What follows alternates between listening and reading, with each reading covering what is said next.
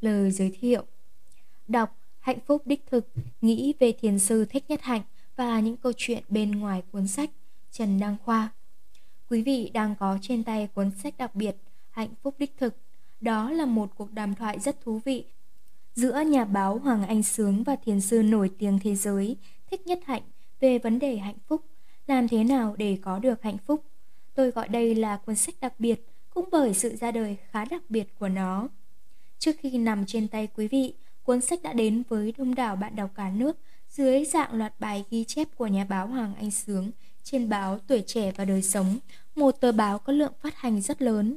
Rồi nhiều bạn đọc vì quá yêu thích loạt bài này đã photo thành từng tệp, trao tặng cho bạn bè, người thân, nhiều chủ nhà hàng ăn chay ở Hà Nội và thành phố Hồ Chí Minh cùng nhiều địa phương trên cả nước còn khuyến mại tệp photo này cho khách hàng với lời dặn thầm thì như niệm chú với gương mặt tươi tắn, mắt lành, vừa âm u vừa bí hiểm. Đọc đi, đọc đi, bí kíp để Thế rồi, vào một chiều cuối năm 2014, tại Thiên Trà Trường Xuân, nhà báo Hoàng Anh Sướng đang tiếp hãng truyền hình Nhật Bản đến thăm và làm phim với anh về góc độ một nghệ nhân trà. Một nhà nghiên cứu và truyền bá trà đạo ở Việt Nam thì có một bưu phẩm được đóng gói rất đẹp chuyển đến anh. Mở bưu phẩm ra, Hoàng Anh Sướng thật sự ngỡ ngàng. Hóa ra đó là cuốn sách hạnh phúc đích thực mà anh chính là tác giả. Với lời mở đầu của người biên tập. Ai trong chúng ta cũng muốn có hạnh phúc và đang đi tìm hạnh phúc. Vậy hạnh phúc đang ở đâu và làm thế nào để có được hạnh phúc? Đó là vấn đề được Đại Lão Hòa Thượng Thiền Sư Thích Nhất Hạnh trò chuyện cùng nhà báo Hoàng Anh Sướng đã đăng trên báo Tuổi Trẻ và Đời Sống trong những số ra gần đây.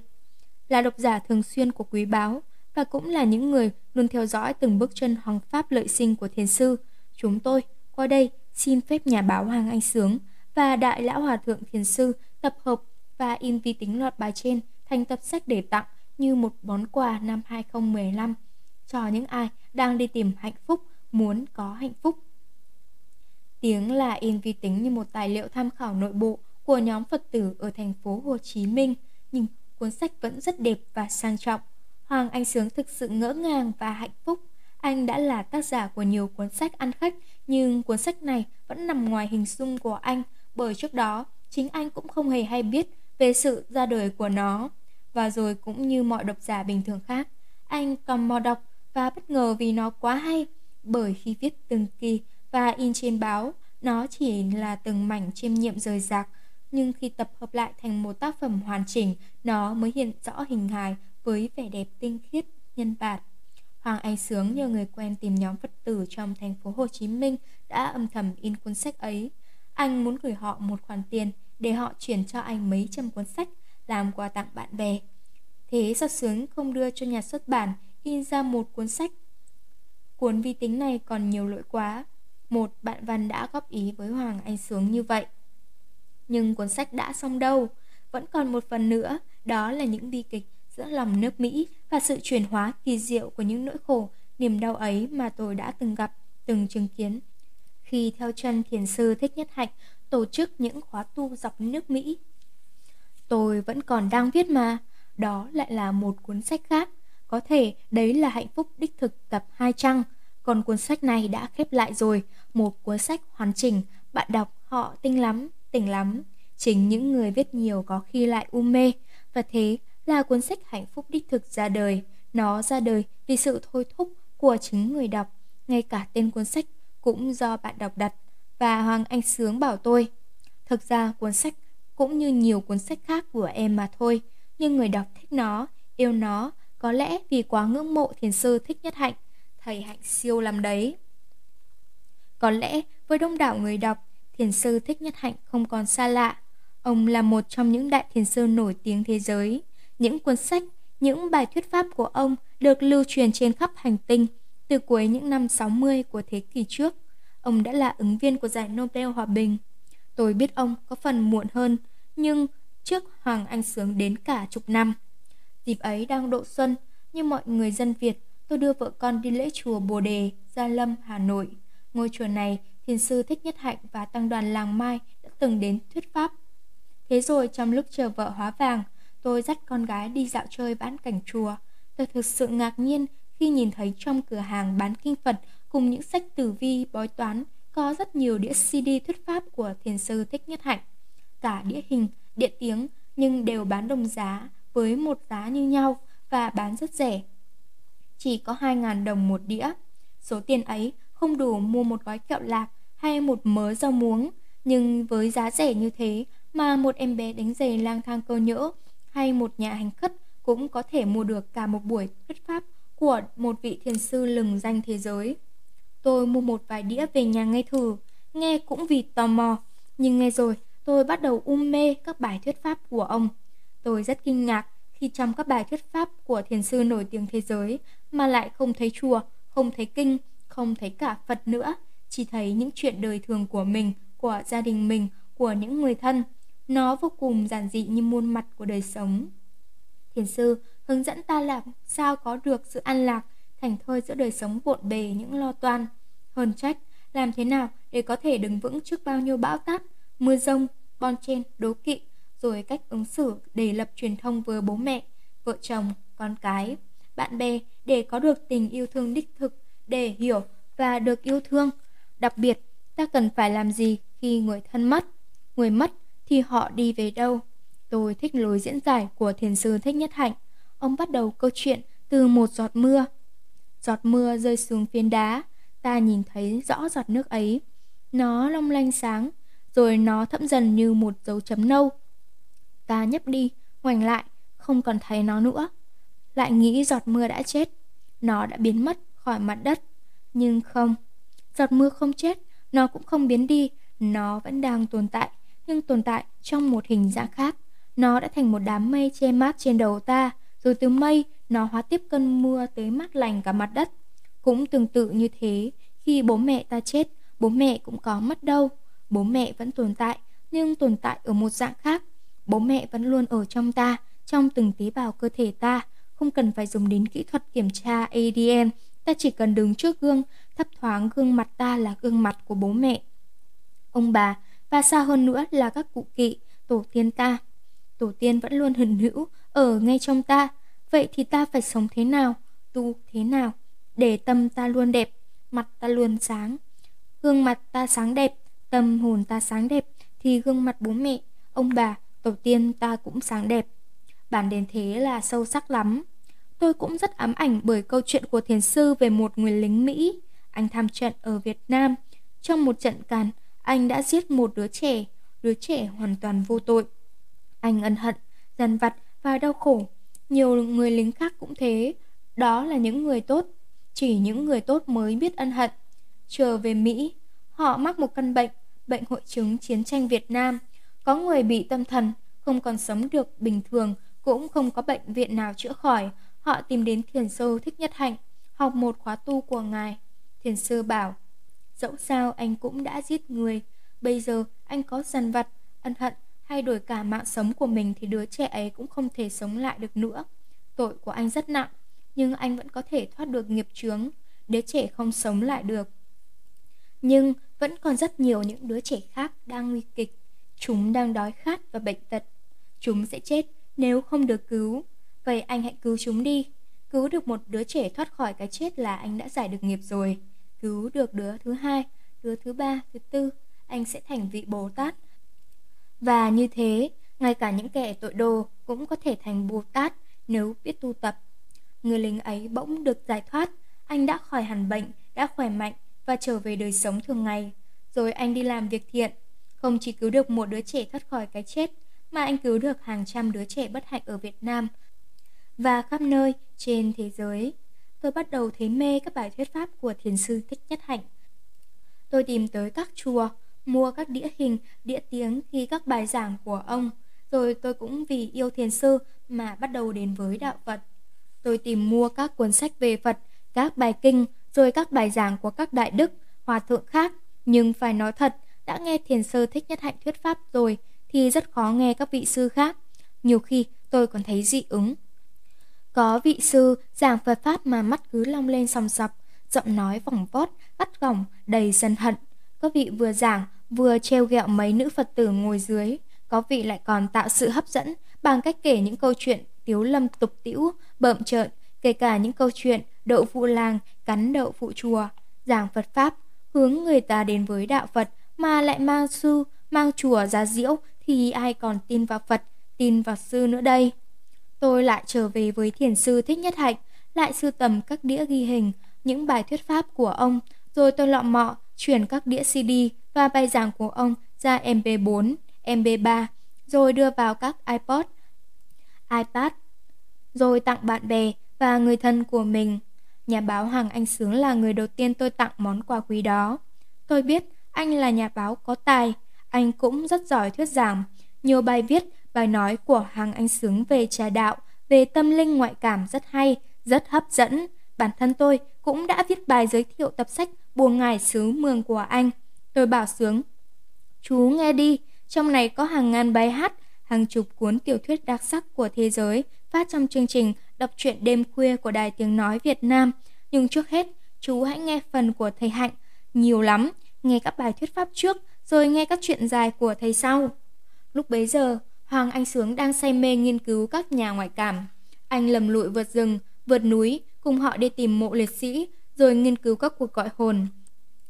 Trông anh lúc nào cũng tất tả, bận rộn, người lúc nóng, lúc lạnh, lúc vui, lúc buồn, có lúc cũng đau khổ vì sự hộc hặc của các nhà ngoại cảm với nhau.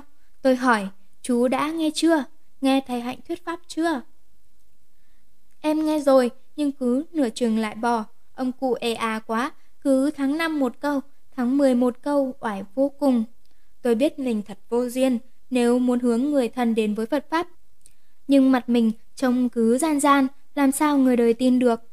Người nhẹ dạ còn trả tin, thì làm sao thuyết phục được một cây bút sắc lẹm như Hoàng Anh Sướng? Câu chuyện bỏ lừng ở đó, tôi và Hoàng Anh Sướng vẫn gặp nhau hàng ngày nhưng không bàn đến chuyện ấy nữa. Anh cũng quẳng cái iPod 160GB tôi tặng ở xó xỉnh nào mất rồi. Tôi không hỏi mà anh cũng chẳng quan tâm. Thế rồi, mùa hè năm 2013, đột ngột anh khoe với tôi. Thiền sư Thích Nhất Hạnh mời em sang Mỹ 3 tháng, tham dự khóa tu và buổi thuyết pháp của thầy dọc nước Mỹ. Thế thì chú nên đi ngay đi. Tôi bảo sướng. Tuyệt lắm đấy, bận gì thì cũng phải bỏ hết. Đây là cơ hội ngàn năm có một, chú phải đi ngay. Quả như sự tiên đoán của tôi, chuyến đi ấy vô cùng thú vị. Cuộc gặp gỡ giữa nhà báo Hoàng Anh Sướng và thiền sư Thích Nhất Hạnh như có sự dẫn dắt, sắp đặt của trời, Phật. Anh có rất nhiều tư liệu quý về thiền sư Nhất Hạnh. Do tôi cung cấp trước đó, nhưng vì không chịu nghe nên đến khi tiếp xúc với thiền sư tại Mỹ, anh vẫn là ghẻ tay không. Anh hoàn toàn tinh khiết như một trang giấy trắng. Và rồi, suốt 3 tháng theo chân thiền sư Thích Nhất Hạnh dọc nước Mỹ, anh đã sự anh đã tự khám phá tầm vóc lồng lộn của thiền sư. Anh kinh ngạc khi thấy người dân khắp nơi trên hành tinh đổ về nước Mỹ nghe thiền sư thuyết giảng Phật Pháp. Trong số hàng ngàn người nghe đó, có cả những nhà chính trị nổi tiếng, những nhà khoa học lỗi lạc đã từng được cho giải Nobel. Trình độ, địa vị xã hội và số phận của mỗi người cũng rất khác nhau, nhưng họ đều sùng kính thiền sư, coi thiền sư như một vị Phật sống. Anh cũng ngạc nhiên khi biết mỗi giờ thuyết giảng của thiền sư được trả một khoản tiền rất lớn. Nhưng thiền sư sống rất đạm bạc, tài sản và vật dụng của thiền sư chẳng có gì đáng giá. Số tiền lớn ấy, thiền sư dùng để nuôi hàng ngàn đệ tử trong tăng đoàn, rồi làm từ thiện cho những người bất hạnh ở khắp nơi trên thế giới. Ở Việt Nam, những năm bao cấp, rất nhiều nghệ sĩ đã được sự giúp đỡ của ngài, một trong số đó là thi sĩ Hoàng Cầm. Sau này, qua cuốn hồi ký của sư cô chân không, tôi mới biết được bí mật ấy. Hoàng Cầm nhận được tiền qua sư cô chân không gửi, và ông cứ tưởng chân không là một doanh nghiệp hay một tiểu thư khuê các, một mệnh phụ phu nhân lãng mạn, rất yêu những bài thơ tình của ông. Ông hoàn toàn không biết đó là một sư cô trẻ tuổi và tiền ông nhận là tiền của thiền sư Thích Nhất Hạnh. Cái tài đặc biệt của thiền sư Nhất Hạnh là ông đã hiện đại hóa đạo Phật, đưa đạo Phật vào cuộc sống của mọi tầng lớp người, trong đó có những người Tây phương đã từng theo nhiều tôn giáo khác. Cũng nhờ có ông mà đạo Phật ở phương Tây phát triển rất nhanh và mạnh, đặc biệt được giới trẻ và trí thức hâm mộ. Ông mở nhiều khóa tu tập riêng cho giới doanh nhân, giới bảo vệ môi trường, giáo chức, cựu chiến binh, văn nghệ sĩ. Ông cũng mở cả khóa tu cho giới diễn viên Hollywood, các nghị sĩ Quốc hội Hoa Kỳ, rồi những khóa tu cho cả cảnh sát, an ninh và người coi tù. Người dự khóa tu không cần phải quy y cửa Phật, nhưng có thể thừa hưởng kho tàng tuệ giác của đạo Phật để tháo gỡ khó khăn trong đời sống, nội tâm. Tái lập truyền thông với người khác, trong đó có gia đình, đồng nghiệp đem lại hạnh phúc trong đời sống hàng ngày. Điều đáng kinh ngạc là trong những người tham gia khóa tu của thiền sư, có người từng là linh mục, là mục sư như mục sư Sibley ở Houston, Texas. Vị mục sư này đã xin thụ trì năm giới, quy y tam bảo mà không thấy có sự mâu thuẫn nào giữa đức tin cơ đốc của bản thân với tuệ giác của đạo Phật. Sau đó, ông còn đến làng Mai của thiền sư Thích Nhất Hạnh ở Pháp để tiếp tục tu học cho đến khi thành một vị thọ giáo của làng Mai, tức là người có khả năng mở những khóa tu theo giáo lý đạo Phật. Vị mục sư này cũng đã viết thư cho bề trên đề xuất nguyện vọng được vừa làm mục sư vừa làm giáo thọ đạo Phật. Sáng chủ nhật, ông giảng bài cho con chiên, chiều hướng dẫn thiền tập cho mọi người, trong đó có cả những con chiên ở trong nhà thờ. Ai sinh ra cũng mong mình được hạnh phúc. Không phải ngẫu nhiên mà trong bản tuyên ngôn độc lập, khai sinh nước Việt Nam, Dân Chủ, Cộng Hòa, Chủ tịch Hồ Chí Minh đã bàn đến hạnh phúc. Người dẫn cả tuyên ngôn độc lập của nước Mỹ, trong đó khẳng định, con người ai sinh ra cũng có quyền bình đẳng, đó là quyền bất khả xâm phạm. Trong số những quyền ấy có quyền tự do, quyền mưu cầu hạnh phúc. Trong tiêu chí của một quốc gia mà chúng ta luôn vươn tới cũng là độc lập, tự do và hạnh phúc. Nhưng nói như nhà thơ Bùi Minh Quốc, hạnh phúc là gì? Bao lần ta lúng túng, hỏi nhau hoài mà nghĩ mãi vẫn chưa ra. Chúng ta đi tìm hạnh phúc, nhưng sao chỉ gặp những khổ đau? Có lẽ vì quan niệm hạnh phúc là đấu tranh thì làm sao mà hết khổ đau được? Theo thiền sư Thích Nhất Hạnh, không thể có hạnh phúc từ những cuộc tranh giành. Sự thành công của mình không thể trả giá bằng sự thất bại của người khác. Tại sao người ta phải thất bại thì mình mới thành công? Tại sao người khác cứ phải đau khổ thì mình mới hạnh phúc? Đó là một câu hỏi quan trọng. Làm thế nào để tôi thành công và anh cũng thành công thì hạnh phúc của chúng ta lớn hơn vì không ai đau khổ từ sự thành công của chúng ta hết. Hạnh phúc của chúng ta đâu phải chỉ là quyền lực, danh vọng, tiền bạc. Hạnh phúc của chúng ta là có tình yêu thương và sự hiểu biết.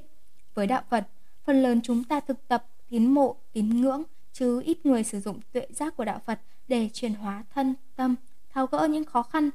Cầu nguyện cũng là phần nào đem lại sự an lạc, vì giúp lắng dịu những khổ đau, lo lắng.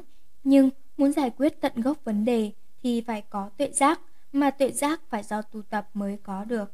Hạnh phúc là an lạc, không có an thì không có lạc, an trong thân và an trong tâm. Nếu con người cứ chất chứa quá nhiều sự căng thẳng, thân không an thì tâm làm sao an được.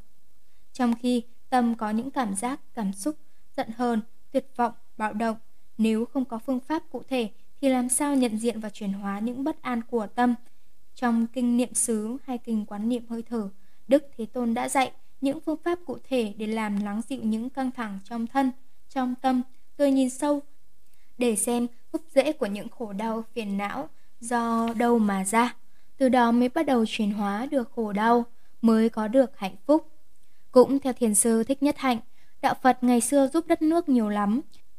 Học giả Hoàng Xuân Hãn cho rằng, đạo Phật giúp đời Lý thành triều đại thuần từ nhất trong lịch sử. Khi vừa vua, quan đều thực tập đạo Phật, đời Trần cũng vậy. Sau chiến thắng Nguyên Mông, quan quân đệ trình lên một hòm tài liệu của một số nhà lại liên lạc với giặc, nhưng vua Trần Thánh Tông đã đem hòm tài liệu đốt trước mặt bá quan để yên lòng chăm họ. Bởi lúc đã giành được độc lập, đẩy lui đưa quân thù thì cần nhất bây giờ là đoàn kết quốc gia. Đó là hành động phát sinh từ tuệ giác của đạo Phật. Hiện giờ, ta có thể học theo những hành động như thế. Cố nhiên là trong chiến tranh, chúng ta bị chia rẽ, có những ý thức hệ đối chọi nhau, những cách thức yêu nước khác nhau. Giờ phải làm thế nào để buông bỏ thái độ đã trở nên không còn phù hợp với thực tiễn. Đừng cho rằng chỉ có lý thuyết của mình là đúng, còn mọi lý thuyết đều sai lầm. Thái độ bám vào một chủ thuyết không bao dung nó sẽ tiếp tục làm cho dân ta khổ. Trong giới luật tiếp hiện của chúng tôi đưa ra tinh thần đạo Phật là không thờ phụng bất cứ một chủ nghĩa nào, một lý thuyết nào, kể cả có lý thuyết là Phật giáo. Đạo Phật đưa ra những phương tiện để tu tập, để học hỏi, để chuyển hóa bản thân chứ không phải là những lý thuyết để thờ phụng, để phải phát động những cuộc chiến đẫm máu. Tôi nghĩ thái độ đó cần thiết. Vua A Dục ngày xưa, sau khi thống nhất đất nước đã đi tu, yểm trợ cho các tôn giáo để các tôn giáo thống nhất nhân tâm. Vì thế, vua A Dục thống nhất được nhân tâm sau khi thống nhất được lãnh thổ. Chúng ta nên học bài học đó. Chúng ta thống nhất Bắc, Nam nhưng chưa thống nhất được lòng người. Vẫn có sự tị hiểm, hận thù, đau khổ trong lòng mỗi chúng ta. Áp dụng đạo Phật để buông bỏ những hận thù trong quá khứ. Đó là một trong những thực tập mà ta có thể thực hiện ngày nay để thống nhất lòng người ôm lấy nhau mà sống. Cái tài của thiền sư Thích Nhất Hạnh là thế. Ông giảng Phật Pháp mà không thấy chùa, không thấy kinh, không thấy Phật. Chỉ thấy đời sống, thấy những chuyện nóng hổi của đất nước, của xã hội, của gia đình mình và của chính mình đến với Phật. Không phải trông chờ vào phép mầu nhiệm của Phật trong cõi huyền bí nào đó. Điều quan trọng là chúng ta phải vững tin, tin vào chính mình. Nghĩa là ta phải biến ta thành Phật để tự giải thoát cho mình. Nhiều khi chỉ thay một quan niệm chúng ta đã thoát được khổ đau, đã tìm thấy hạnh phúc. Bởi nhiều khi chính ý niệm về hạnh phúc lại là chướng ngại của hạnh phúc. Ta bị mắc kẹt, bị cầm tù bởi chính ý niệm của mình, không phá được cái nhà tù mà mình dựng lên để giam hãm, thì làm sao có được hạnh phúc. Thiền sư Thích Nhất Hạnh đã bàn khá nhiều về hạnh phúc trong các bài thuyết giảng của ông hoặc ở nơi này hoặc ở nơi kia.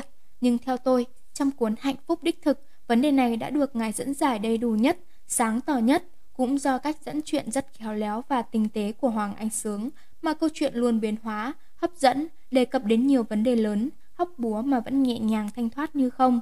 Người hỏi chuyện lèo lái câu chuyện và người tiếp chuyện như hai tấm gương cùng soi vào nhau, cả hai sáng lấp lánh. Đây là cuốn sách của mọi người, mọi nhà, một cuốn sách rất thú vị và có giá trị lớn với đời sống đương đại. Và tôi tin, rất tin, cuốn sách sẽ làm quý vị yêu thích